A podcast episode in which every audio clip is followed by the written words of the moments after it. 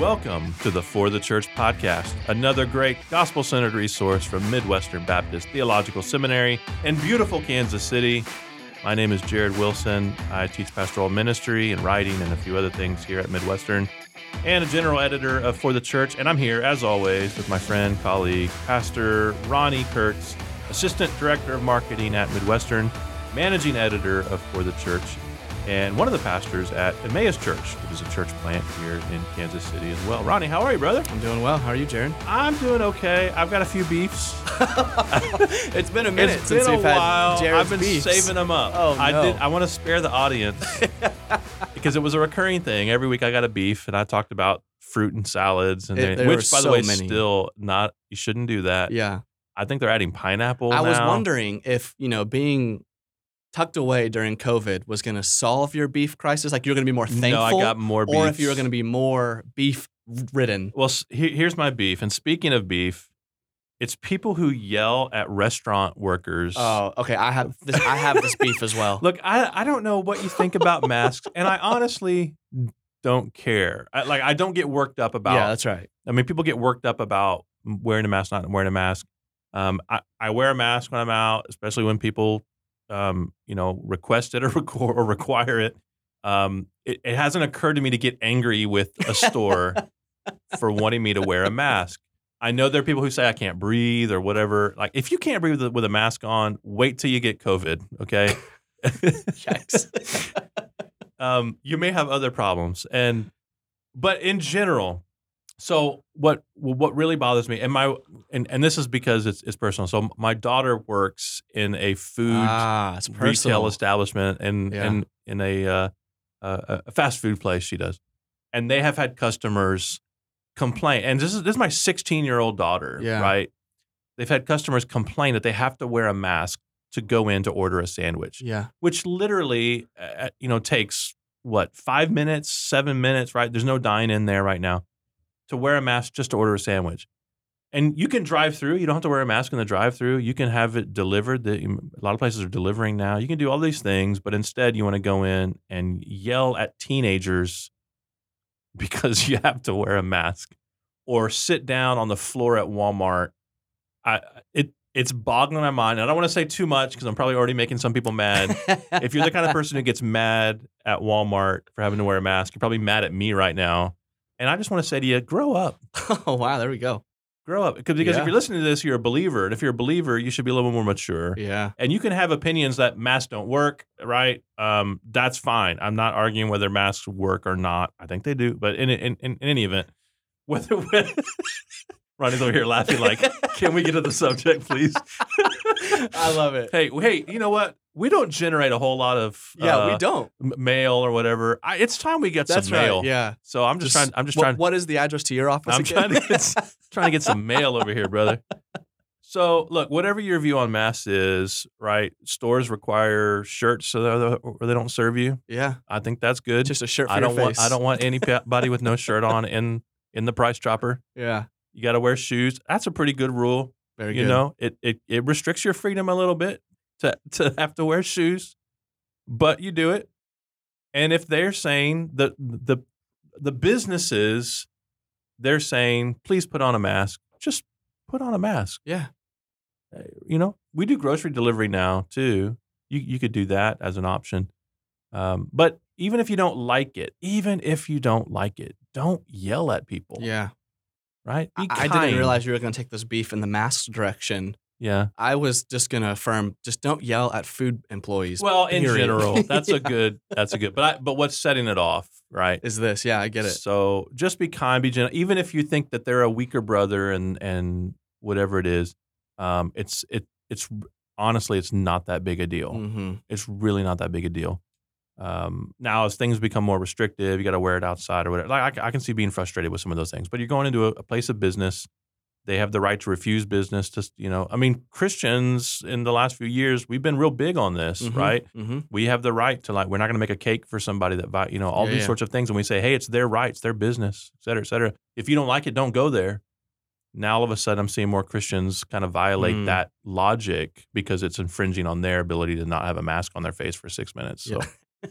I'm sorry if I sound sarcastic about it, but my daughter's being yelled Hey, at. My 16 year old daughter. That is not okay. don't just don't do that. Mm. Just be kind, right? So let's talk about church planting. I a lot of church plants are wearing masks these days. let me tell you, man, the And king not just transitions and the king of beefs. they're covering up their denominational affiliations. There's a lot of masks out Uh, in the so church many planting world. I'm trying to figure out a transition You're as doing we well. go. Keep going. Well, this is good because the episode is called "Spitballing on Church Planting." That's right. There's the there's the which means. I didn't plan anything. That's not exactly true, but I thought we'd just get in here and talk about church planting. yeah, just spitball. then spitball, right? So this actually is a carryover several episodes ago, which by the time anyone hears this, it'll be several months from now. But the last mailbag episode, uh, as I was, co- you know, compiling questions, people submitting topics, there were numerous questions or Mhm. numerous people saying, "Can you talk about church planting?" And I thought there's so many here that we should just save it for a separate Yeah. episode. So I, I don't have any specific questions per se, but let's just talk about it in general. So you've been part of at least one church plant, Yeah, Emmaus two. Church. So, okay, so two church plants. Um, I planted a church once. I'll never do it again. Um, but we've got a few things to say from our experience. We know a lot of church planters Yeah, as well. yeah. So let's talk about church planting, brother. Let's do it. Spitball it. Let's spitball. Right out of the gate, what you got? I've already said the word spitball more in this 20 minutes than I have in maybe my whole life. Okay, well, there's still time. We can say some more, and, and then you use it all up. You won't ever say it again. That's right. Yeah, Yeah. there's a quote. There's a quota here. There's a quota. Uh, but man, to spitball about church planting, I would just say to start off our conversation and we can just build. Um, one, it's a lot of work. Of course, you all know that. That's not a surprise to anybody. yeah. what you might not know is it is so joyful. Mm, The the work is worth it. okay. Uh, as as one uh, dear brother used to say, he would ask me as I was considering something, is the juice worth the squeeze? And with church planting, the answer is yes. Uh, okay, hold on, hold on. Let me stop you because the team that you were on that planted Emmaus Yeah. Yeah. was how many years ago?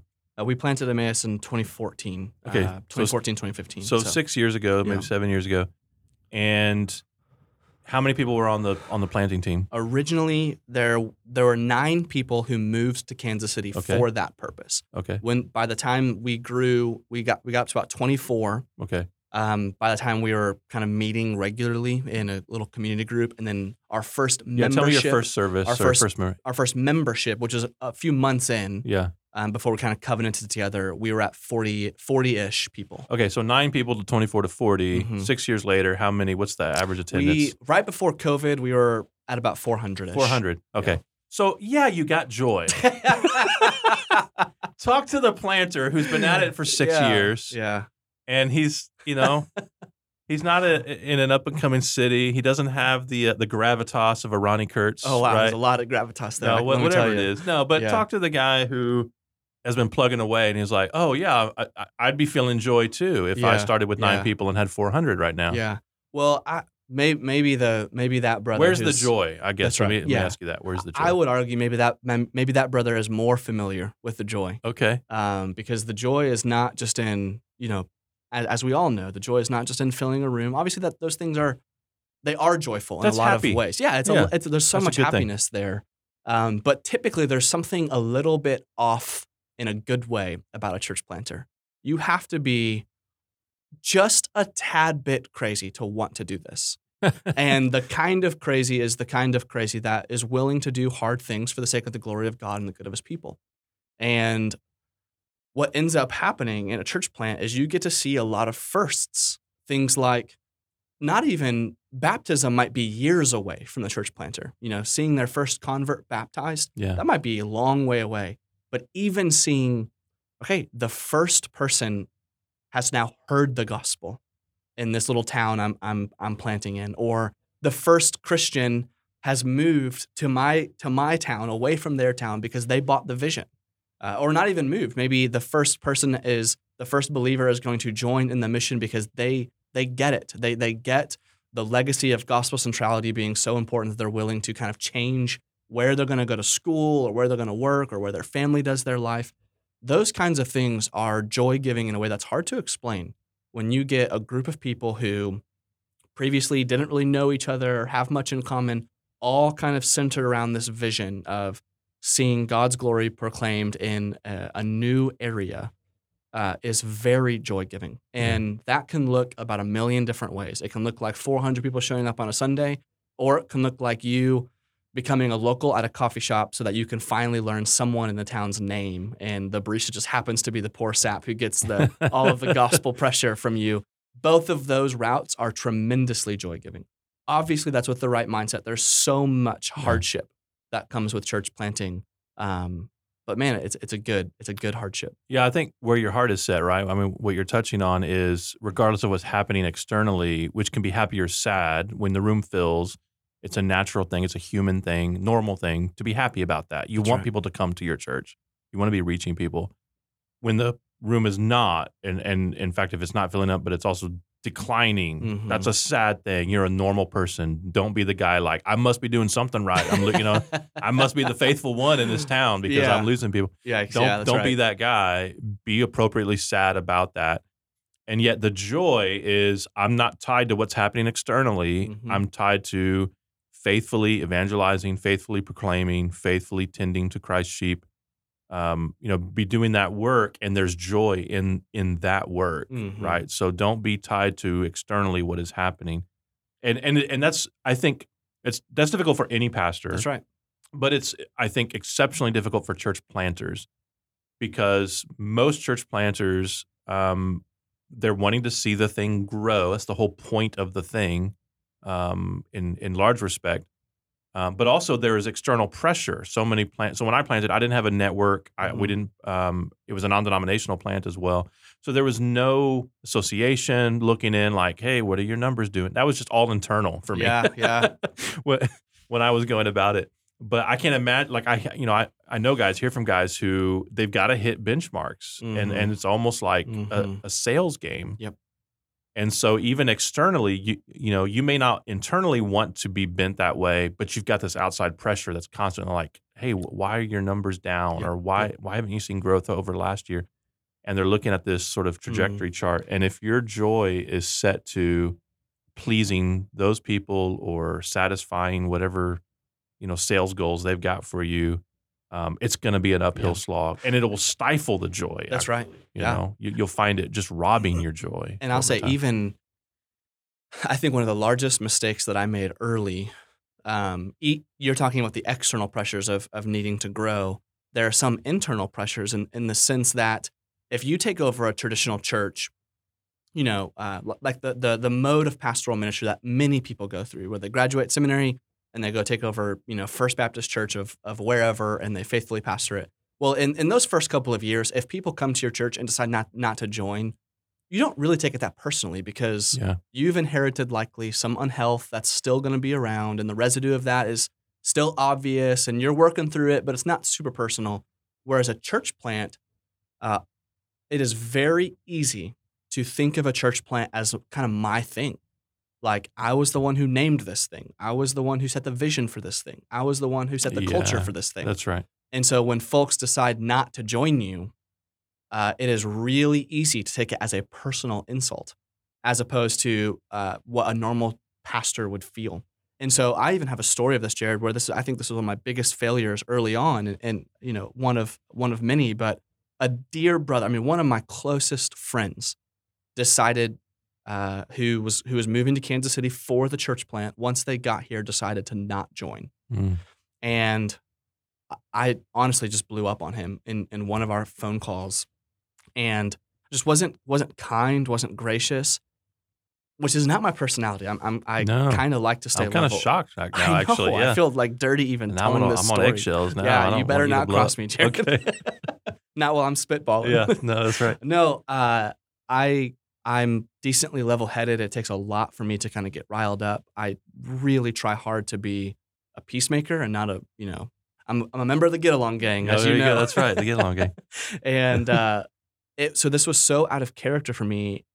About you know two weeks later, just kind of thinking about it. I was just talking to my wife and talking with a few trusted uh, men in my life and just asking what what happened to me, what in the Mm. world went on there, and that that was what I realized he was found happening. kind of the hole in the armor That's so right. to speak right That's right. Uh, yeah. wow And uh, he wasn't deciding to not join my church. He was deciding to not join me. Mm. And that felt personal.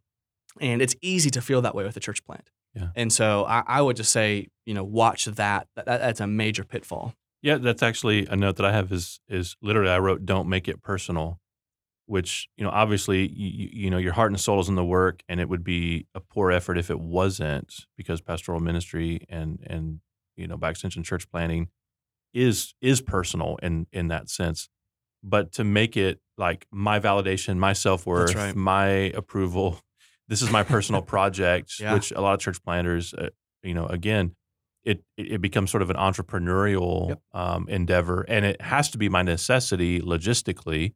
Uh, I, I think the best church planters, or at least the best church planting teams, have someone on the team.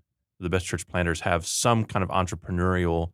They're builders of Yep. some kind, and so they've got vision, and they're you know somewhat um, good administratively, and and they've got that kind of kingly gift to them, and so that's that's necessary. Not saying that you you know you shouldn't do that or shouldn't have that, but when you begin to you know personalize that or identify so much with the work that you become indistinguishable as a right. person from the work itself, it becomes it becomes your identity. Mhm. Then yeah, when Mhm. you you know it just lays you low, or you take it as a, an affront to you if someone. Um, decides it's not for Yeah. them, or if they disagree with even some aspect of That's it, or something like that, it becomes this.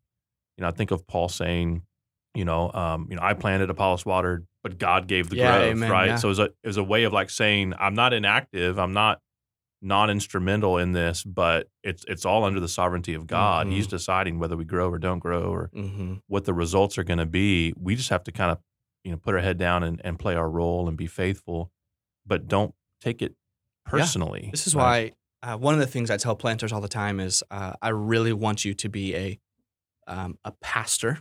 You think of yourself as a pastor first and a planter second, um, Yeah. because you, you're you're doing pastoral ministry that happens to be at a new church, but that doesn't change the fact that you're a pastor. And so this this ties into my previous story because one of the things a pastor needs to know is ecclesiology. He needs to know the ins and outs of what a church is and what a church does and these kinds of things.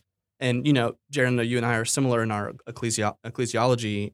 The church I pastor is a, a a congregational church that's led by elders, and but it doesn't stop there, right? Mhm. Ultimately, Jesus is the cornerstone of that church, and that sometimes in ecclesiology can feel like a throwaway sentence, but that's the sentence that's going to save you from making your church plant your identity Mm. because when you're planting a church, what you, what you're doing, and if you're pastoring a traditional church or whatever, it's the same way.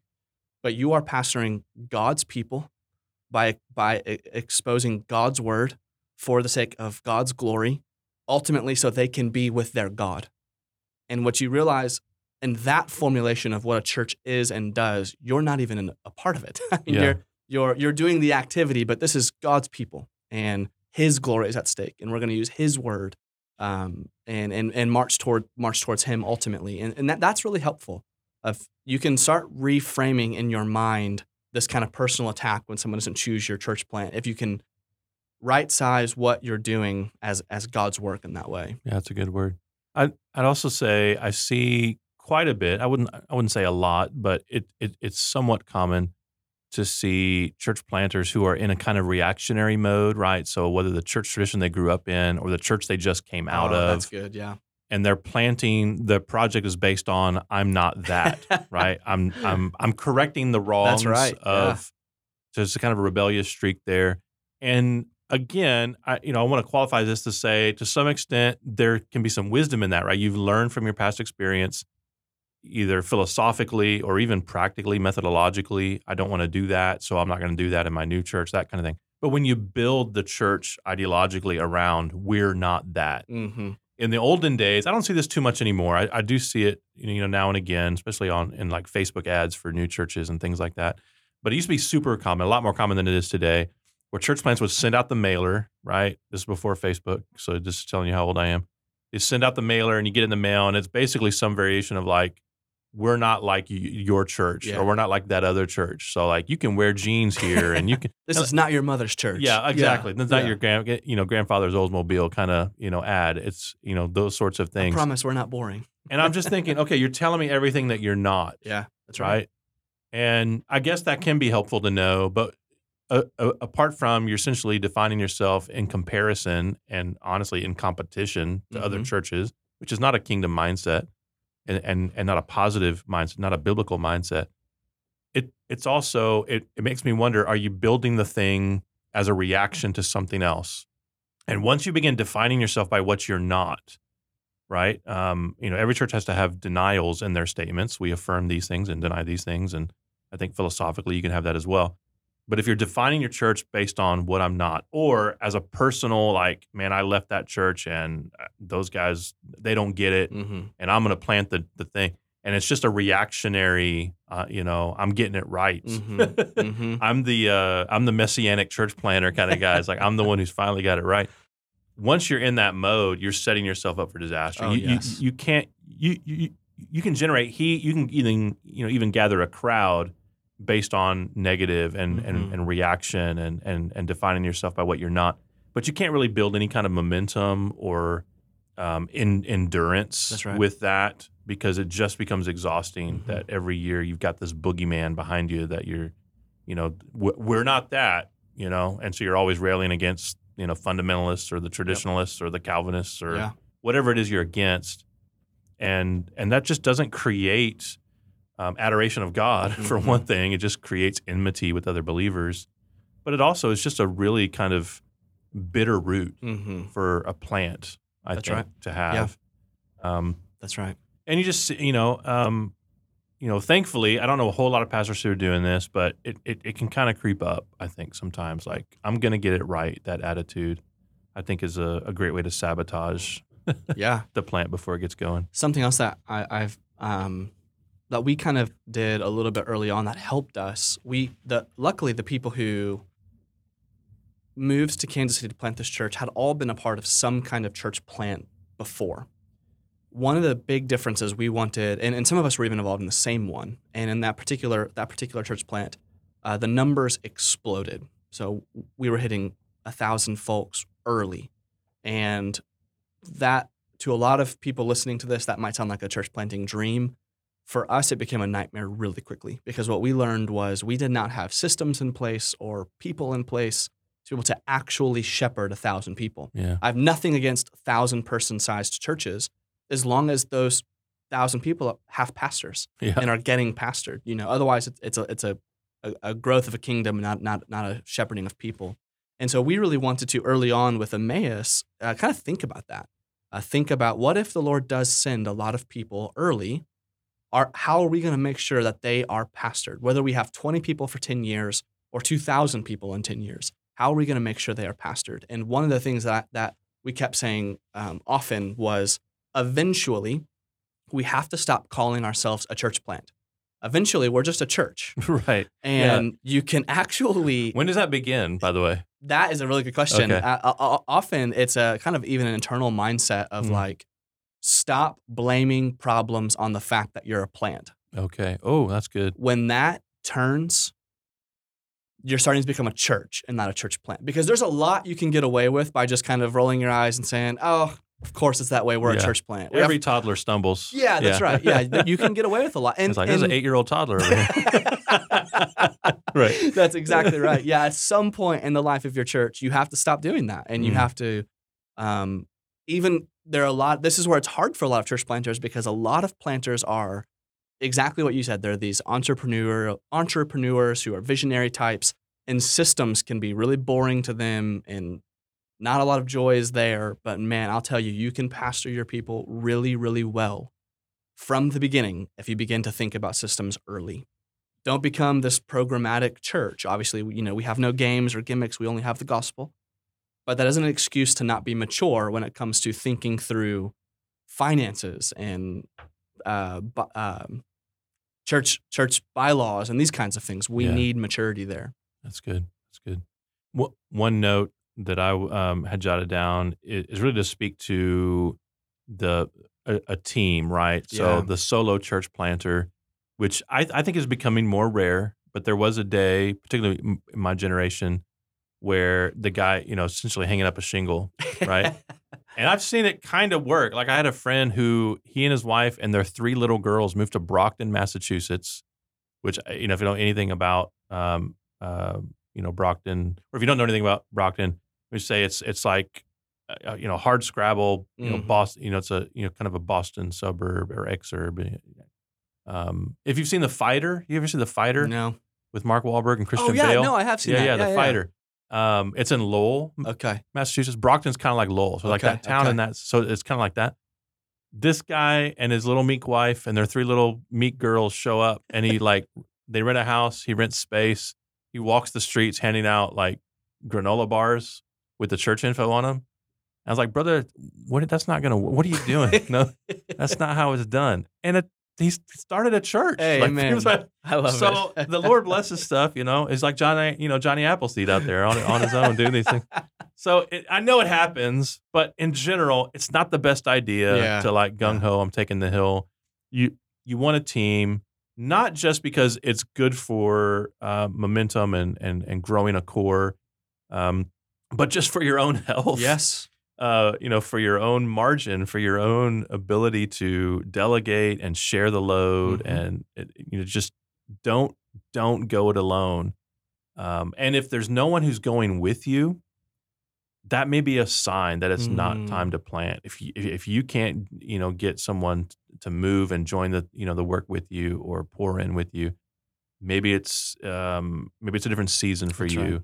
than than this. What would you say, Hmm. Ronni, as we kind of you know around the corner to conclude here? th- This particular season, right? So when people hear this episode, it'll probably be oh, I don't know October maybe, um, but assuming things are still going the way they're going now, this is a really hard time to plant a church. Yep.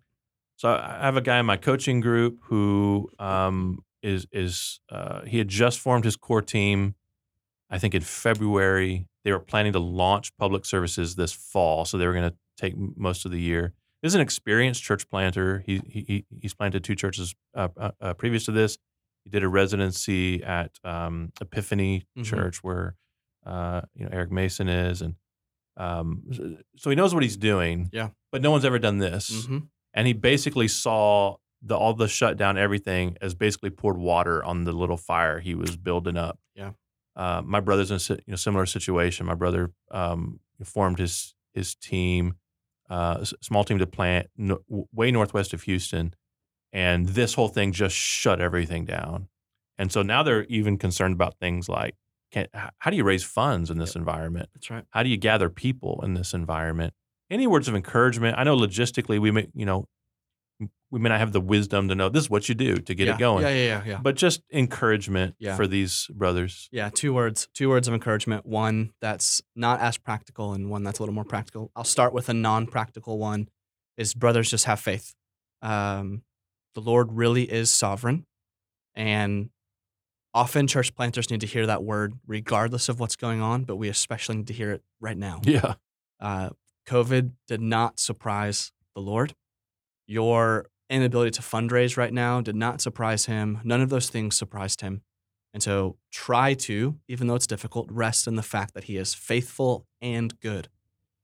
Now, for the more a little more practical side is I actually think there is a little bit of an advantage right now in the sense of reaching folks. It might not be an advantage to getting kind of this more institutional side of church planting off the ground, you know, the, the actual institution. But right now, the world feels like it's on fire and people are kind of freaking out. And I think people are more prone than ever right now to listen to someone who isn't losing their minds. Maybe. yeah, I, may, maybe I'm being a little too optimistic here, but uh, the gospel is a sure word on a sure foot in a sure Christ. And if we proclaim that kind of level headedness, your world might seem different than it's ever, but the Lord is good and faithful. Uh, I, I think the world is, is pretty hungry for that.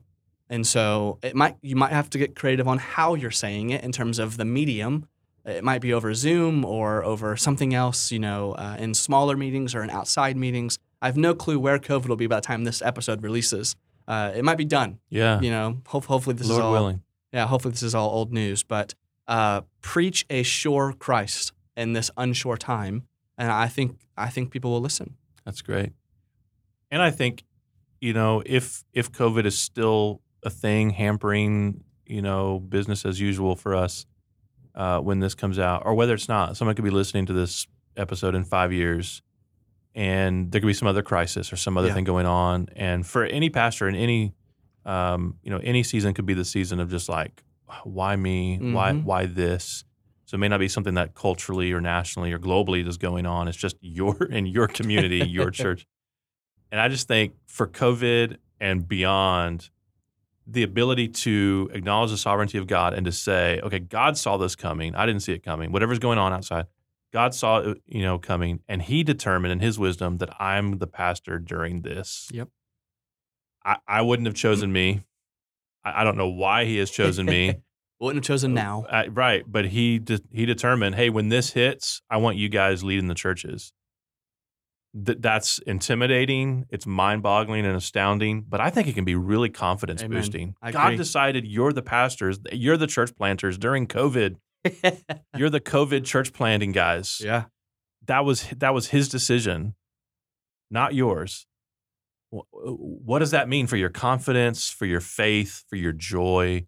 What does that mean that you you know stories you'll be able to tell on the other side? Man, I I planted a church during COVID Mm-hmm.